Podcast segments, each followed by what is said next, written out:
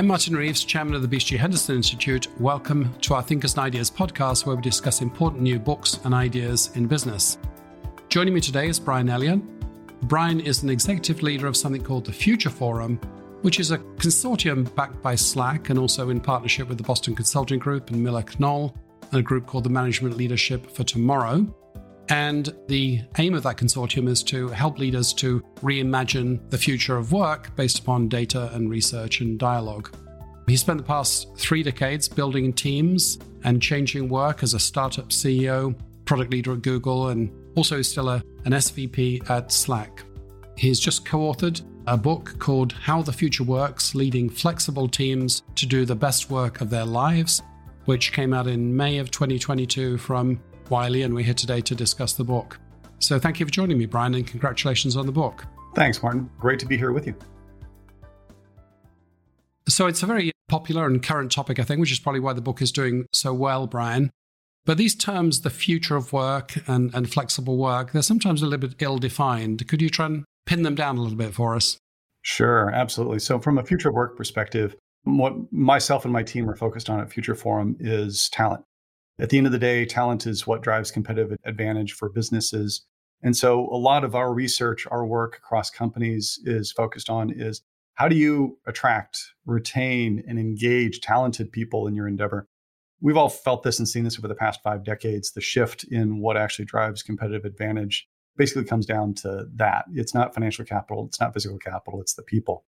And what we've seen over the past couple of years is a real sea shift in what it actually means to bring those people in, to retain them, to be productive with your organization.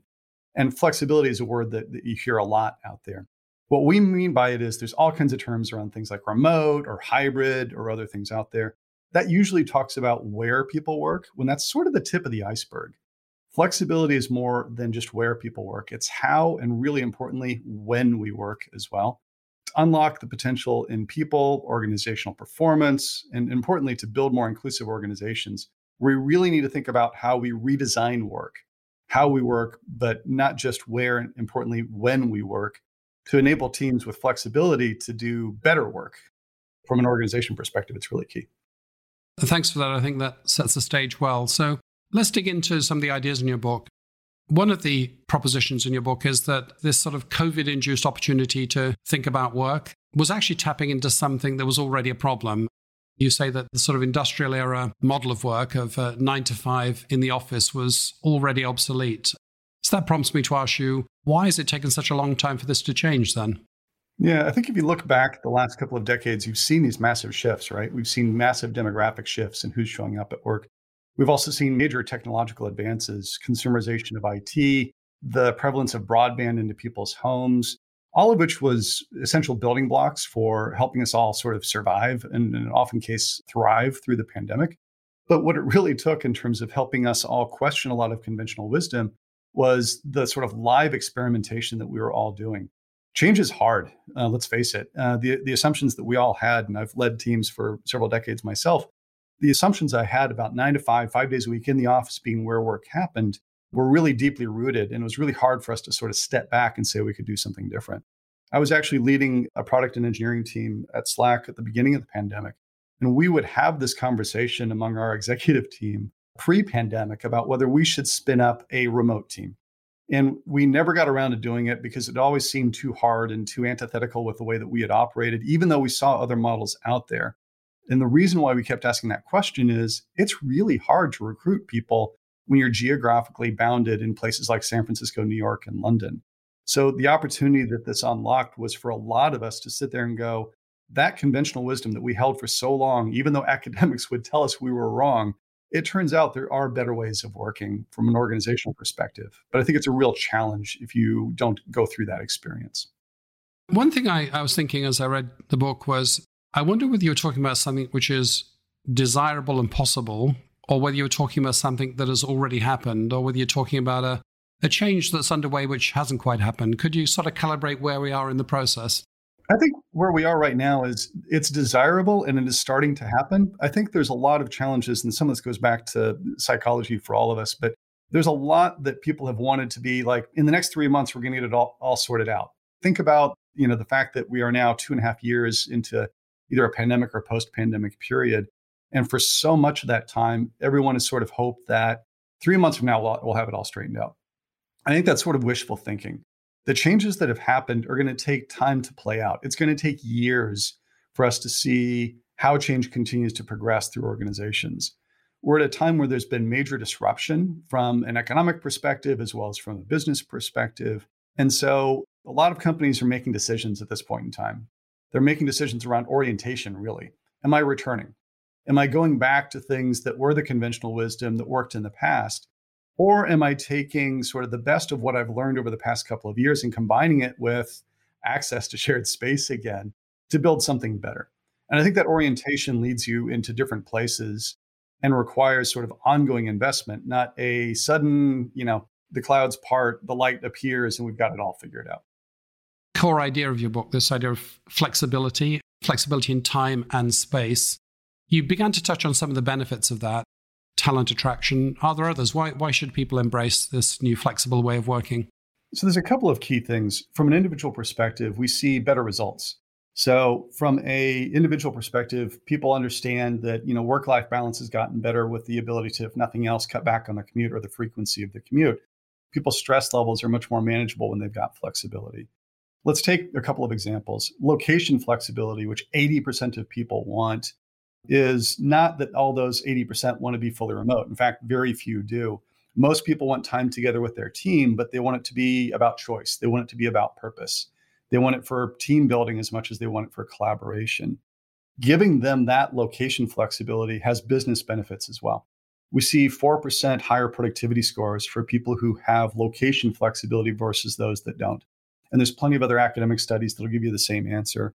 4% may not sound like a lot, but we, you know, you multiply it out 40 hours a week, uh, 4%, that's over an hour and a half on a weekly basis of gain productivity. The second part, though, is this issue of schedule flexibility. 94% of people want schedule flexibility.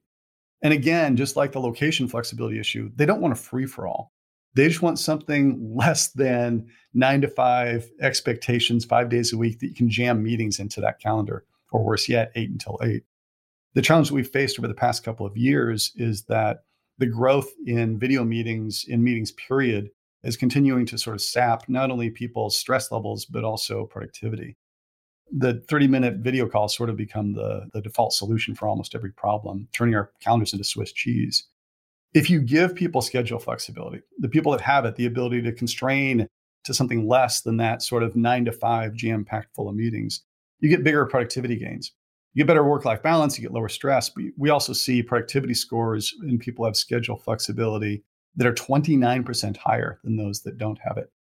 And it's kind of understandable. We all feel it, right? We all feel that sort of like, if what you're doing is shoving my core work hours into, you know, after nine o'clock at night, the odds that I'm really good at that point in time in my day are pretty low. So it sounds great, but like all good things, there must be a cost. So taking this flexible way of working, what is what is the cost of that? There's a couple of issues here. One is the cost is really about an investment. It does require that you sort of step back and rethink a lot of the assumptions that you've got about work and how core processes work. A straightforward example is onboarding right? Onboarding is a process that really didn't work very well for most organizations pre pandemic as well. But over the course of the pandemic, we all had to sort of reinvent it and rethink it. And now we've got, in a lot of organizations that we see, much better onboarding processes than we did before because we brought intention to it, right? We started thinking about how do we take the administrivia of onboarding and push that into asynchronous tasks that people can do the video they can watch the forms they have to fill out you know the the sort of check the box type of activities and focus the onboarding time that you've got with people on understanding history and culture of the organization, exposure to executives, time together. Onboarding's gotten better as well if you do things like figure out people's 30, 60, 90 day onboarding plans and get much more prescriptive about how you build networks for people. All of that takes time and attention and intentionality. But it's the kind of thing that if you do it, you can also build flexibility into it and you can also yield better outcomes in terms of people's speed to onboard, their productivity, and all the rest of it. The same is true with almost every other business process. It's a bit of thinking about how we approach traditionally our customers and thinking about our employees as our customers. What are the ways in which we can optimize for better outcomes for people broadly? There must be some things that you can't do virtually or asynchronously. I mean, presumably, if you're in charge of nuclear power plant safety or something, I mean, you know, it's inconceivable that it would be remote. What can't we do in this flexible mode that you outline? There are a lot of roles and jobs that require you to be there physically to do the job, right? In the book, we talk about Genentech as an example. So Genentech, biotech firm, mostly on the west coast of the US, owned by Roche. R&D lab workers have to be in the lab a certain number of days a week, right? But they don't have to be in the lab five days a week. And one of the things that Genentech realized at the beginning of the pandemic was they had set a Friday afternoon, four o'clock social hour. It was mandatory for managers. There was an end of week celebration. that was honestly not the world's greatest idea because it meant that people, especially caregivers, were stuck with a Friday 4 p.m. activity on their calendars every single week, making them late coming home. That type of activity wasn't necessary in terms of how and where the job happened, nor was it well placed. The ability to think about R&D workers and the fact that you have to be in the lab a couple of days a week in order to get the job done, but you can also work from home when you're doing analysis is a big deal. There's a bigger one, Martin, that uh, BCG's partnered up with us on and has talked about, which is deskless workers, the frontline, right? So there are people out there that have real challenges in terms of you need to be there to get the job done. There's still an element of flexibility for those people, though, too. And some of the work that we've seen that BCG has done, there's a really big benefit to finding ways to invest in flexibility for that group as well. Flexibility isn't the same, but it's issues like how do I swap schedules? How do I have more fractional schedules for people so that people who have either desire or need for a later shift or an earlier shift or a more fragmented one can opt into it? Organizations that are adopting that type of flexibility also get benefits. Think about it this way swapping a shift means the ability for somebody to find coverage for themselves as opposed to calling in sick. It's a better business outcome, too. You've touched on there, I think, the need to and the possibility of having different types of flexibility for different job categories. Does that give rise to fairness or perceptions of fairness sort of issues in, in firms? And, and how can we deal with those? I think the biggest risk that we run there is proximity bias, to be honest. So, one of the things that we see in our research really consistently is the desire for flexibility is much higher for women, but we also see it for people of color. Uh, Black employees, Hispanic, Latinx employees in the US want location flexibility more than their white colleagues. One of the risks that we run in terms of fairness, honestly, is if we are rewarding people on the basis of who's coming back to the office most often, we run the risk of actually further dividing people in terms of race, ethnicity, uh, gender issues, as opposed to doing what we should do, which is rewarding people on the basis of the outcomes they generate. So that, that's the solution then to, to focus on outcomes and to communicate that is the case. There are two things that I think are really core to making flexibility work. One is shifting from monitoring and attendance based management, which honestly doesn't work that well in the first place, but it's easy, to focusing on outcomes, like being clear about what are the top organizational outcomes. How does that ladder up, ladder down within your organization, down to the team level, down to the individual level? Being crisp about outcomes and priorities is a really key unlock for allowing the type of flexibility that people want, but it's also better from an organizational perspective. The other real key investment area is we need to move away from thinking that we can easily have all the answers to experimentation, iteration, and kind of a continuous learning mode that we all need to be in. When we launched our own efforts at Slack, when Slack, by the way, again, was office based pre pandemic, the phrase we used was we're after progress, not perfection. You know, we need to find a way to continually learn. Now, of course, there are some companies that we read about in the newspapers that conspicuously do not buy your thesis. They're pushing very hard to get people back in the office. They insist that it's uh, necessary. Is that a viable option, or, or are those companies going to be left behind, do you think? Is your hypothesis this is not just desirable and possible, but it would be gravely disadvantageous for any company not to uh, pursue it? I think the challenge is top down mandates generally don't work. Top down mandates at a company of any size, a thousand people plus, is a one size fits all assumption that probably doesn't work for your organization. We would never propose to do that to our customers. Why would we do it to our employees? The worst of those is five days a week. We see this in the data. Five days a week in the office creates a lot more stress, a lot less work life balance, and importantly, a lot less productivity in employees. It's literally a worse outcome than allowing people the flexibility that they want. Even if you manage to get them to do that, you then run a bigger risk, which is talent. And no matter what the economy is, and I've led teams and organizations through two prior recessions myself, top talent is key to getting through challenging economic times. And it's even more essential if you want to accelerate coming out of it. And top talent always has a choice. They're the ones that will make or break this. And if they want flexibility, they will move from one organization to another. Right. Presumably, especially in a very tight labor market. Absolutely. Let me ask you about a question where you've got a clear vested interest, which is tools. You know, you're a part of a company that, that has one of the tools for remote collaboration. What can't we do on Zoom and Slack yet? The tools, I think, I'm not sure to the degree that they perform much better than perhaps we expected going into COVID. But nevertheless, it's a two-dimensional mosaic of videos of people. There must be must be limitations. What is it that we need the tools to do that they can't yet do? I think it's less about what we need the tools to do that they can't do than just recognizing that both is actually a better answer. So, our own phrase internally is we're digital first. That means we want to make sure that the experience that people have, because most, let's face it, most of the communication and collaboration people do these days is in digital tools, not walking the hallways of an office. But our phrase is digital first doesn't mean never in person. You do need people to get together episodically. My own team is spread across North America. We get people together at least once a quarter for three to four days. And the intent is as much about socialization as it is about the work, right? It's relationship building, it's meals together, it's icebreaker exercises that are more in depth, it's a volunteer activity. That type of in-person relationship building is really essential. It's it's a way in which you build bonds, emotional and trust-wise. So I think bringing them both together is really important. From a tools perspective, there's actually an interesting divide that we're seeing grow, which is generational in nature. So I'm old enough that I'm Gen X. I'm not a digital native, but we're now two generations of digital natives in the workforce. And a lot of us as executives make assumptions about how culture and connection get built that actually aren't true for most of our organization. You need people to come together to build those bonds, you know, occasionally, but they can also be built and maintained digitally. We see this in the data. People who are in flexible work environments are over 50% more likely to say that their company's culture has actually improved over the past couple of years. We also measure the difference between like the digital haves and the have nots. We look at people who are in technology leaders versus laggards in terms of tool adoption.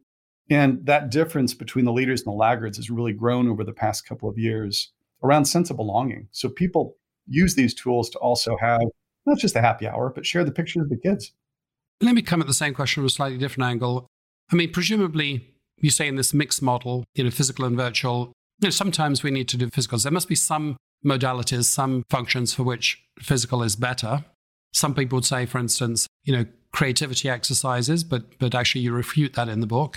But whatever it is, whatever we can do better live and face to face, why can't we do that on the tools that currently exist? And and potentially could we do some of those things better with new tools? I do think from a from a tools perspective, you know, the ongoing investments are in how do you make it easier for people to communicate in a variety of different mechanisms. People absorb information in different ways and work in different ways. I do think there is a core element of relationship building that is beneficial strongly if you're actually live and together. And maybe we get to a future where AR and VR enable that in, in more real ways that are actually bridging some of those gaps as well. But I still think there's just something about physically seeing people, their expressions, their reactions, that is actually important from a human relationship development perspective, that always is going to be an essential ingredient. I do think, like to the question about creativity and innovation, it's a really interesting one because we all make these assumptions. I make them myself. I'm, I'm probably one of those people that prior to this was guilty of wanting to get people in front of a whiteboard, partly bluntly because I like controlling the pen, and that's part of the problem, right? In our research as well as others, what we see is that there's exercises like brain writing. They're actually really beneficial. Giving your team the prompt, in our case, the research report, giving people time to go through it, pull out what they see as the most salient, interesting observations, ask them to write it down, but not share it until you come together, whether virtually or in real life. What you're doing in that is you're getting rid of the group filtering that always happens, almost always happens in a live setting. You're asking people to come up with ideas. They're going to come up with ideas individually you're going to get a wider range of better ideas and worse ideas than you would if you are all sitting in a room together trying to do it as a live exercise. We did some research, the Henderson Institute, early in, into COVID about the impact of digital tools. And one of the things we found was that acculturation, network building, social capital was the downside to all of the upside that you mentioned, which we, which we detected too.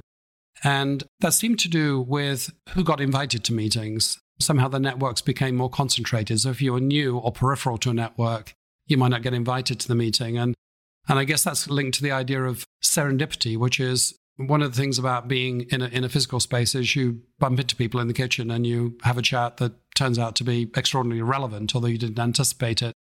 So I've, I've wondered, can we somehow build this serendipity into, into the work tools that we have? Is that something you've thought about? That's actually a great one. It is an issue, and what we see in the in the data is that weak ties, right, is what's atrophied over the past couple of years. And those weak ties are really a challenge in terms of how you build them up. Ties to my team have gotten stronger, ties to other parts of the organization a little bit weaker. By the way, ties to my company's culture and, and my executives may have done just fine in our research. The weak tie stuff comes back to intentionality too. You all have done the research and seen this. The water cooler effect actually still is pretty limited in its scope. And, you know, it usually happens with teams that happen to sit on the same floor. And we're all working with organizations that are spread out among cities and countries, let alone the same floor. So there's some really interesting practices that we've seen people develop. Some of it comes back to things like onboarding. So one of the tips that we get into in the book that comes from one of the companies that we work with is give everybody who's onboarded six connections outside of their team to network with. And each of those six is to give them two to three more to help them build it. Right. Well, I guess this is a theme for technology in general. When the technology becomes the end rather than the means, we forget that it's all about the human protocols and the objectives of the work and so on, because not inviting people with weak ties to meetings and not creating space for serendipity, I mean, that's not a technological issue, but it could, I can imagine, in principle, be solved technologically. But it comes back to intentions. Yeah. Let me, give you, let me give you a way in which you can potentially solve it, which is I think the same problem can occur in physical environments as well, right? Because who you invite to a meeting is always an interesting question. I've seen people build up, there's an app called Donut in Slack, but I've seen people build these types of things themselves. It's essentially a network development application that you can build. Literally goes around and says, let me essentially program this thing and say, I want all of my senior leaders to meet each other over some period of time. You set up how frequently you want it to run, and you end up with the coffee that you have with somebody where it's randomly selecting somebody from a different part of your business. Those types of connections are actually really valuable. And if you build it that way, you're going to be more intentional and you're not going to leave people out. You can build a, a much more, you know, broad-based and more intentional way of networking, I think, if you actually think about the process you want. I've been looking for such a thing, so I'll definitely uh, check that out. You know, I, I, enjoyed your book. One chapter I sort of, I, guess I wanted, I was looking, where's that chapter, was on the broader aspects of the future of work if I think about the future of work, certainly the most prominent issue is this issue of flexibility, remoteness, and asynchronous work. But there's a lot of other things that are going to change work, right? Like the demographic aging, like the sustainable growth rates in, in developed economies with the rise of China and, and so on, you know, where manufacturing takes place, the retooling of supply chains, given the brittleness that we've seen, which may lead to some, some reshoring, AI, both as a substitute and a complement to work, would you say that's that's a broader topic that you were never intending to cover with the, the book, or, or are there ways in which these broader questions intersect directly with this question of flexibility?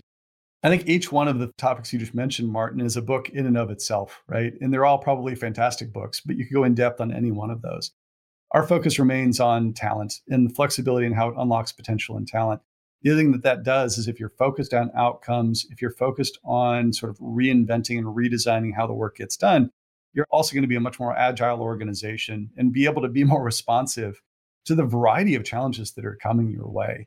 You know, the past two years have been one set of challenges that are a bit more pandemic oriented, but everything else that you just mentioned requires organizational responsiveness that a more brittle, more top down mandate, more command and control enterprise is not going to solve.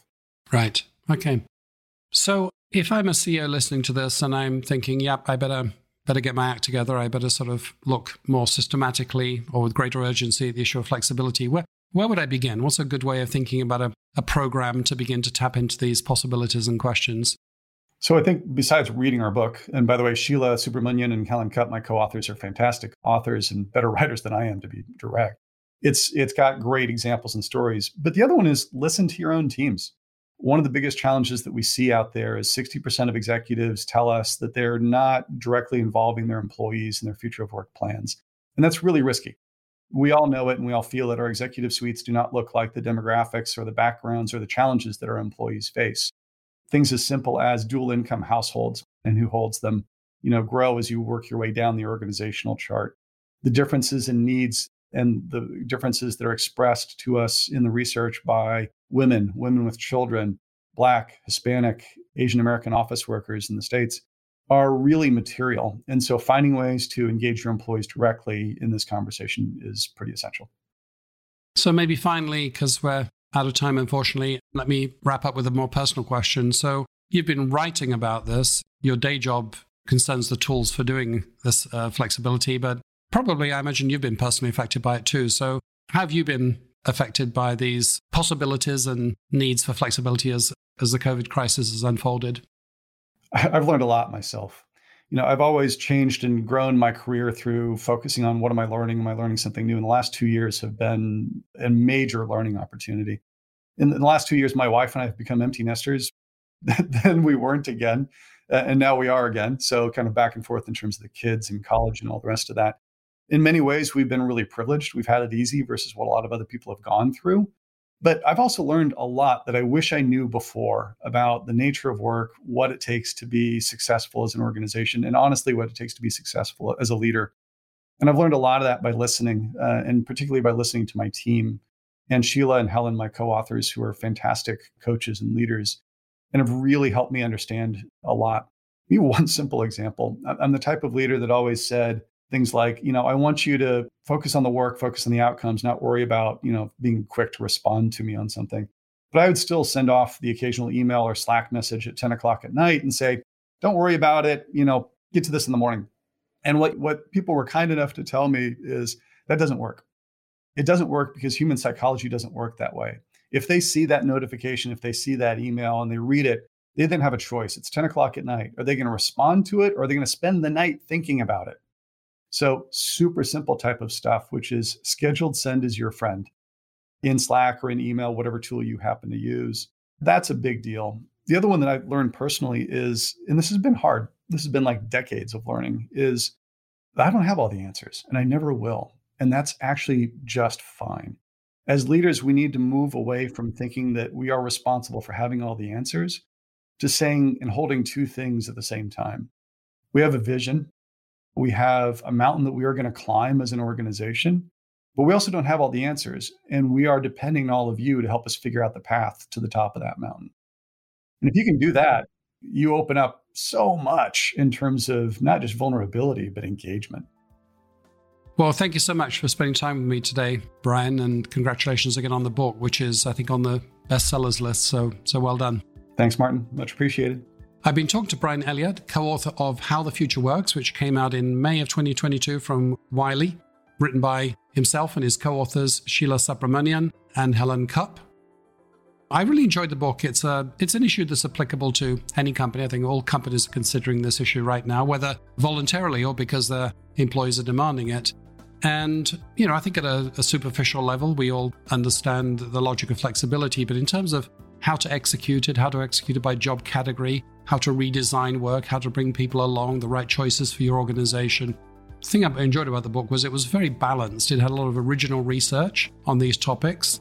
It was fairly modest in terms of saying we don't have all of the answers, but there are some very tangible actions and steps in the book too. So much appreciate you joining us, Brian. If you like the conversation, make sure you're subscribed on your favorite podcasting platform. As always, we welcome feedback, so send your comments to the BCG Henderson Institute directly.